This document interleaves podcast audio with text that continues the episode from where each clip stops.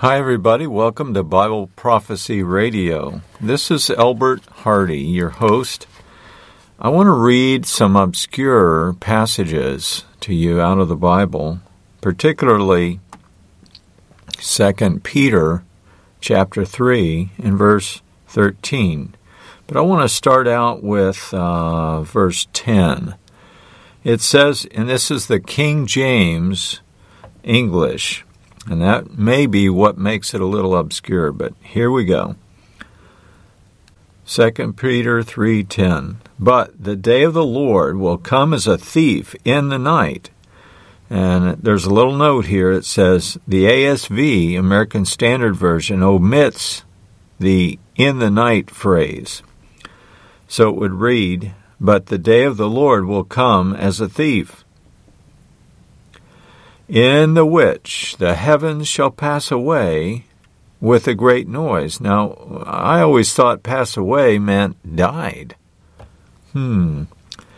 And the elements shall melt with fervent heat, and the earth and are also and the works that are therein shall be burned up.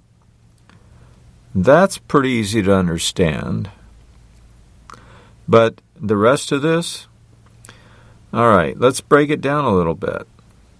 But the day of the Lord, we all know this is the end times that we're living in. So the day of the Lord is coming very soon.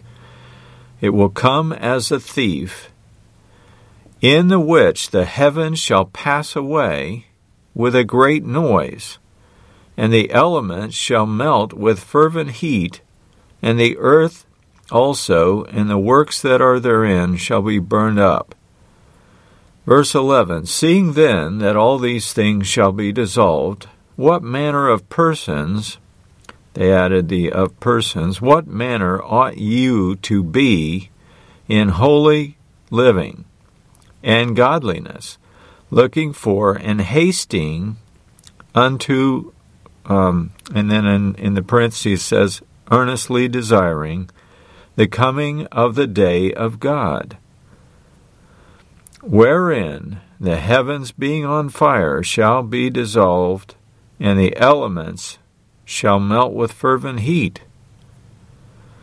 Nevertheless, we, according to his promise, look for new heavens and a new earth wherein dwells righteousness. Now let's stop right there a second.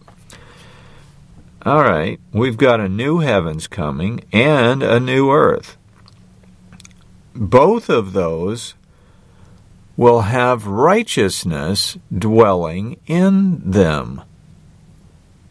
How could it be possible that the stars and their planets have righteousness in them? Righteousness is holiness, holiness is righteousness. Being holy is righteous. And what is righteousness? Righteousness is love. It is love toward God first, and then love toward our fellow man. That's what righteousness is.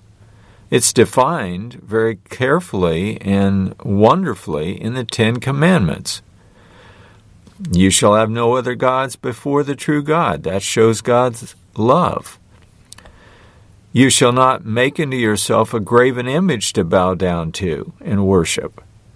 That shows God that we love Him when we don't do that. You shall not use the name in vain. That is, carry the name of God or Jesus or the Holy Spirit in vain doing things that don't fit someone who is a Christian. That shows God honor and love. Then the fourth commandment, the holy Sabbath day that He said is holy. I'm not talking about Sunday, I'm talking about Friday night to Saturday night, sunset to sunset. That's the true seventh day Sabbath. Just look at any calendar, you can see that. But that's the truth. whether we want to believe it or not. You know, we want to say that no, no, no, no, no. We the Old Test, the New Testament examples show that they worshipped and came together to worship on Sunday. Well, not really. not really. No, Jesus kept the Saturday Sabbath. He set the example. And so we got to be careful how we twist the scriptures to fit our own lifestyle. And I don't want to do that either. But verse 13, nevertheless we, according to his promise, look for new heavens and a new earth wherein dwells righteousness. Let's get a viewpoint from other translations. Let's go, for example, to Moffatt. Now, James Moffatt uh, lived in the 18th century, and he was an agnostic. He was out to prove that there was no God. But he wanted to translate the Bible just to see whether or not there was one. If after he had done that, he would find God, then so much the better. Well, here's, you know, his point of view then was to be as accurate as possible, translating from the original Greek, Aramaic, and Hebrew texts. And here's what he came up with. Verse 10, chapter 3 of 2 Peter. The day of the Lord will come like a thief when the heavens will vanish with a crackling roar, and the stars will be set ablaze and melt and the earth and all its works will disappear. And then in the margin it says, adding, and this is a, a couple of Greek words in the Sahidic version. So it just tells how he got the, uh, the ideas. Now, verse 11, now, as all things are thus to be dissolved, what holy and godly men ought you to be in your behavior? You who expect and hasten the advent of the day of God, which dissolve, excuse me, dissolves the heavens in fire, making the stars blaze and melt. Then verse 13, it is new heavens and a new earth that we expect, as he promised. And in them dwells righteousness. Wow. Here's verse 13 in the NIV. Well, let's start in 11. Since everything will be destroyed in this way, well, let's back up one more to verse 10. Uh, let's see here. But the day of the Lord will come like a thief. The heavens will disappear with a roar. Now, I like that. That's more accurate, seems to me. The heavens will disappear with a roar. The elements will be destroyed by fire, and the earth and everything in it will be laid bare. You know, if you have a thicket and you set that sucker on fire, when that fire gets done and stops burning, what happens? The earth is laid bare. I think that's a clue. Verse 11 Since everything will be destroyed in this way, what kind of people ought you to be? You ought to live holy and godly lives as you look forward to the day of God and speed its coming. That day will bring about the destruction of the heavens by fire, and the elements will melt in the heat. Now, let's just r- remember what this word, the heavens, means. The heavens, there's actually three heavens identified in the Bible. One is the earth's atmosphere, where the birds fly and the clouds are. And then there's the heavens where the stars are, and then there's the third heaven where God lives. And this is the way I understand it, anyhow. Verse 13 But in keeping his promise, we look we are looking forward to a new heaven and a new earth, the home of righteousness. The new heaven is a home. Yep. Now let's check out uh, the NLT, which I really like overall, really well. Hebrews, First Peter, or uh, let's see, James, and then First Peter, Second Peter three thirteen. And let's see. But we are looking forward to the new heavens and new earth he has promised, a world filled with God's righteousness. The world filled is the universe. The new heavens and the new earth filled with God's righteousness. Can you imagine? Let me take you on a little journey. Imagine and use your imagination to to get a glimpse of this. Imagine every world that God made put into a habitable orbit similar to our planet Earth. And the addition of water and plant life, and the addition of animal life, and then mankind on those planets, so that God's righteousness can continue his kingdom can expand on and on and on forever throughout space and time. And those people that will be born on those planets are your children. Now, here's how it could happen. This is the way I'm reading the scriptures and understanding them, trying to put them together from all sources. The way I understand it is that Jesus is the King of Kings. He's coming here to live. He's coming here not just to live like a vacation spot. No, no, no, no. He's coming as King. And not just a king, but the King, the King of all the kings that are on the earth. He's going to take over every single government, every single nation, every single state in the whole world on the surface of this planet.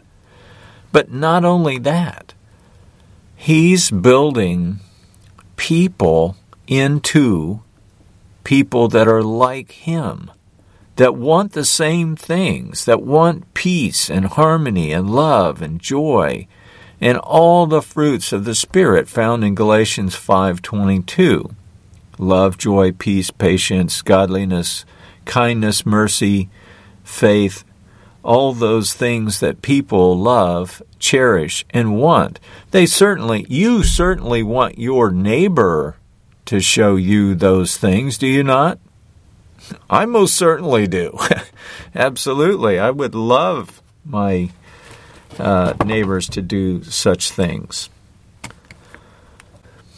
And so God also would love it if that's what happened on the planet Earth. Now, how's that going to happen? Well, by His Holy Spirit being in every man, woman, and child there will be a complete and total change of nature. Want to see that in Scripture? Let me just briefly go there and then we'll return to this thought. I want to carry you to Isaiah 11 briefly. But I would like to read a lot of this. So here we go 11:1 Out of the stump of and this is the NLT out of the stump of David's family grows a shoot yes a branch bearing fruit from the old root. That's a good way to put it. And the Spirit of the Lord will rest on him, the Spirit of wisdom and understanding, the spirit of counsel and might, the spirit of knowledge and of the fear of the Lord. He will delight in obeying the Lord. He will not judge by appearance, nor make a decision based on hearsay. He will give justice to the poor and make fair decisions for the exploited. The earth will shake at the force of his word, and one breath from his mouth will destroy the wicked. Now, that's a lot of power. Verse 5, chapter 11, Isaiah.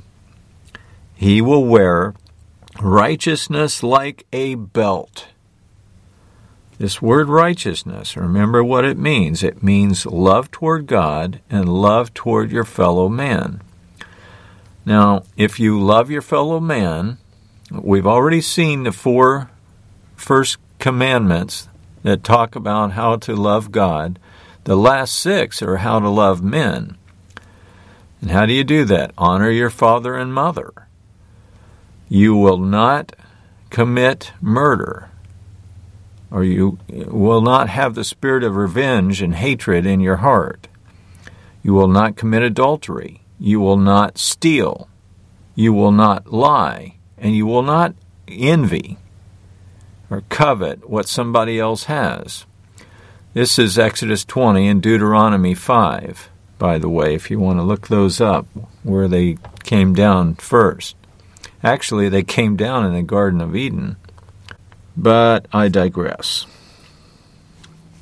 The earth will shake at the force of his word. With one breath from his mouth, he will destroy the wicked. He will wear righteousness like a belt and truth like an undergarment. So, from his innermost being, he has in himself truth. Your word is truth, Jesus said. Jesus is the Word of God. See John 1.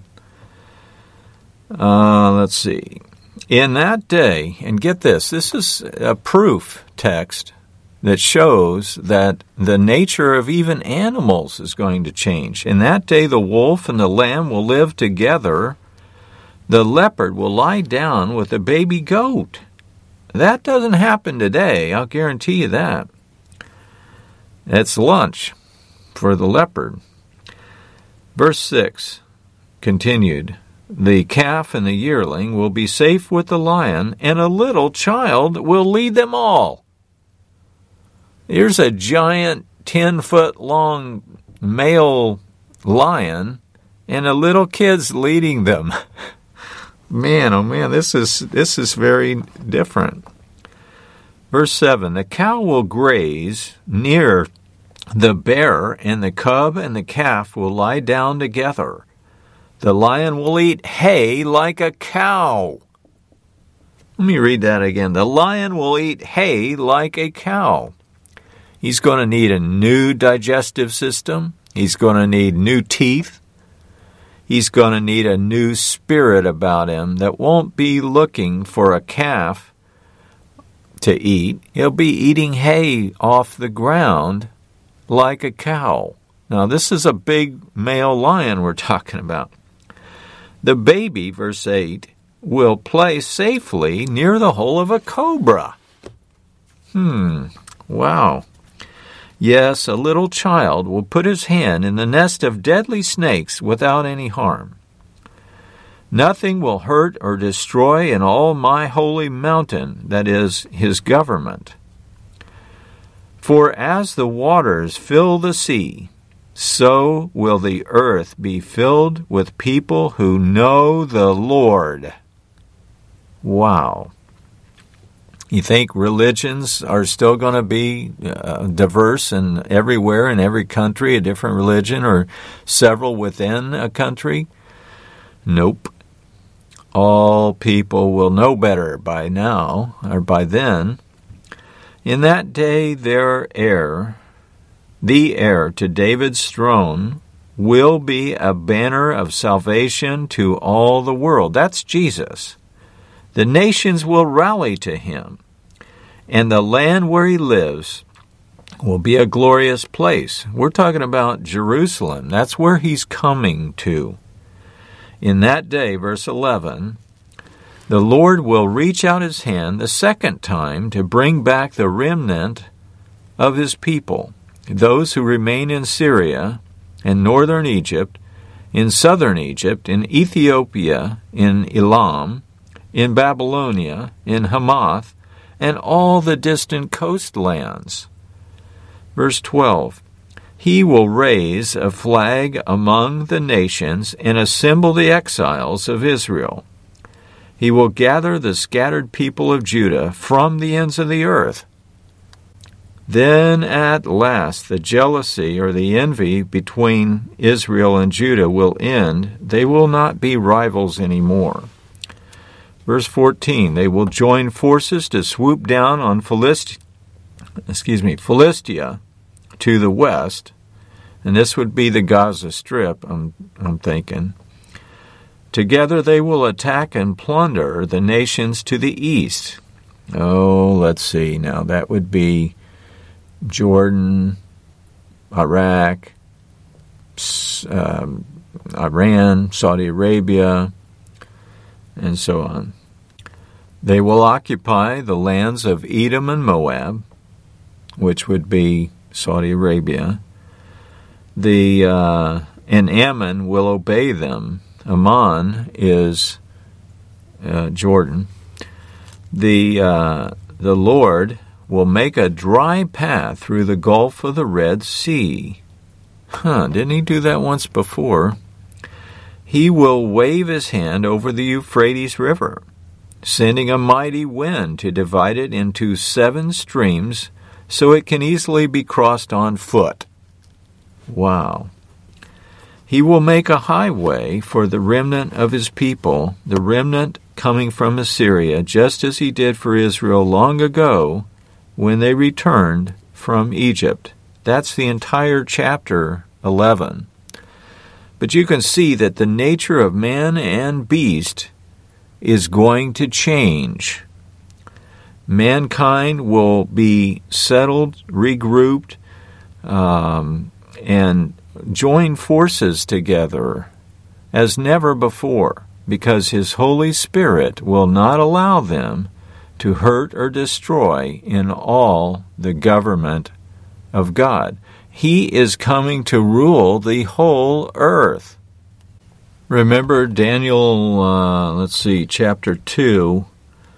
Uh, let's see, let's go down to uh, verse 35. The whole statue was crushed. Remember, this is the, the giant statue with the head of gold and the arms and breast of uh, silver, and uh, it got down to the legs and thighs of, of uh,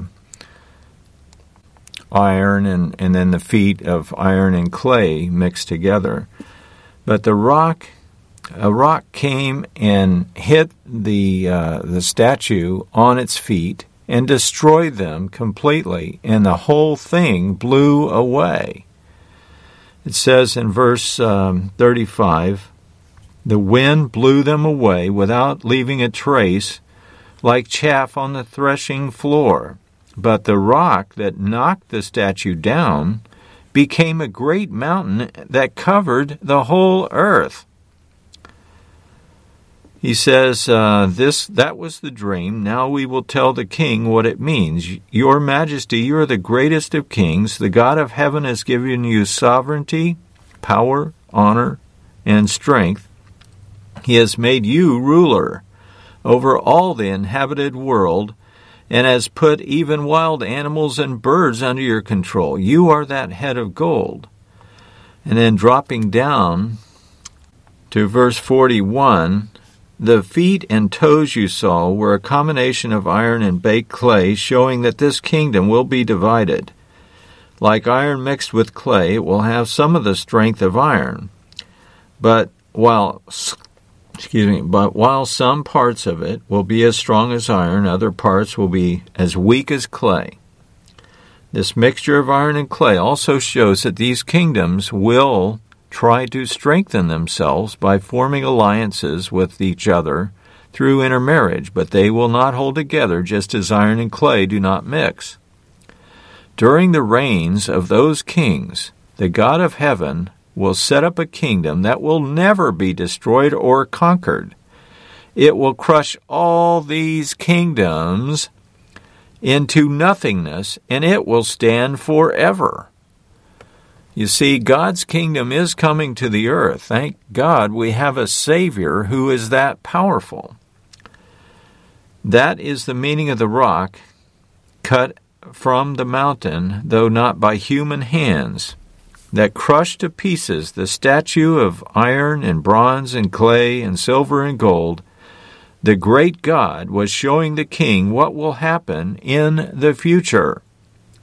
The dream is true and its meaning is certain. Unquote. Now back to the thought of uh, the new heavens and the new earth, I believe, and this is me talking, that Isaiah chapter 45 and verse 18 should speak to us about this. For the Lord is God, and He created the heavens and the earth and put everything in its place. He made the world to be lived in not a place of empty chaos. I am the Lord, he says, and there is no other. I publicly proclaim bold promises. I do not whisper obscurity in some dark corner. I would not have told the people of Israel to seek me if I could not be found. I, the Lord, speak only what is true and declare what is right. The heavens are going to have righteous people one day. That is what will make them new. A new heavens and a new earth. Right now, Earth is the only habitable planet so far as we can detect. But in the future, the whole thing will become new with new life. It's not that the elements won't burn with fervent heat, and so will the heavens. But which heavens? Not the heaven where God dwells, not the heaven where the stars and planets are. No, the elements of the earth, the heavens where the clouds are, where the birds fly. That's what's going to catch fire. Why will it catch fire? Why will the stars fall? from the sky. Well, those aren't suns like our star. Our sun is a star, a small star. It's not those that are going to fall to the earth, it's the satellites that look like stars. Some 22,000 of them, as I've mentioned many times before on this podcast. They're what's going to fall. That's what's going to catch fire. The heavens will melt with fervent heat and dissolve with fire. They're going to dissolve on re entry and catch fire. Absolutely. So there you go. God's word will be fulfilled, every single bit of it. We may not understand how. We may not understand exactly everything perfectly, but we will one day. And that day is coming, and is coming not in the too distant future. Well, I hope that uh, this has been a little bit enlightening. It's I can see by the clock that I've got to go. Got one more minute.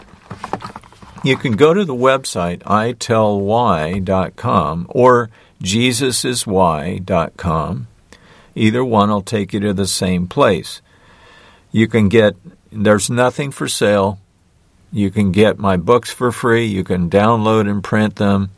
You can read. You can study the Bible. These are giant Bible studies, really, is all they are. You can listen to me read the life and times of Jesus Christ pieced together from all the Gospels in the book of Acts and Revelation. Um, it's all free. It's all for your benefit. It's all for your growth. I hope you go there. itellwhy.com. Well, this is Elbert Hardy for Bible Prophecy Radio. Tune in again next time if you would, and have a great day.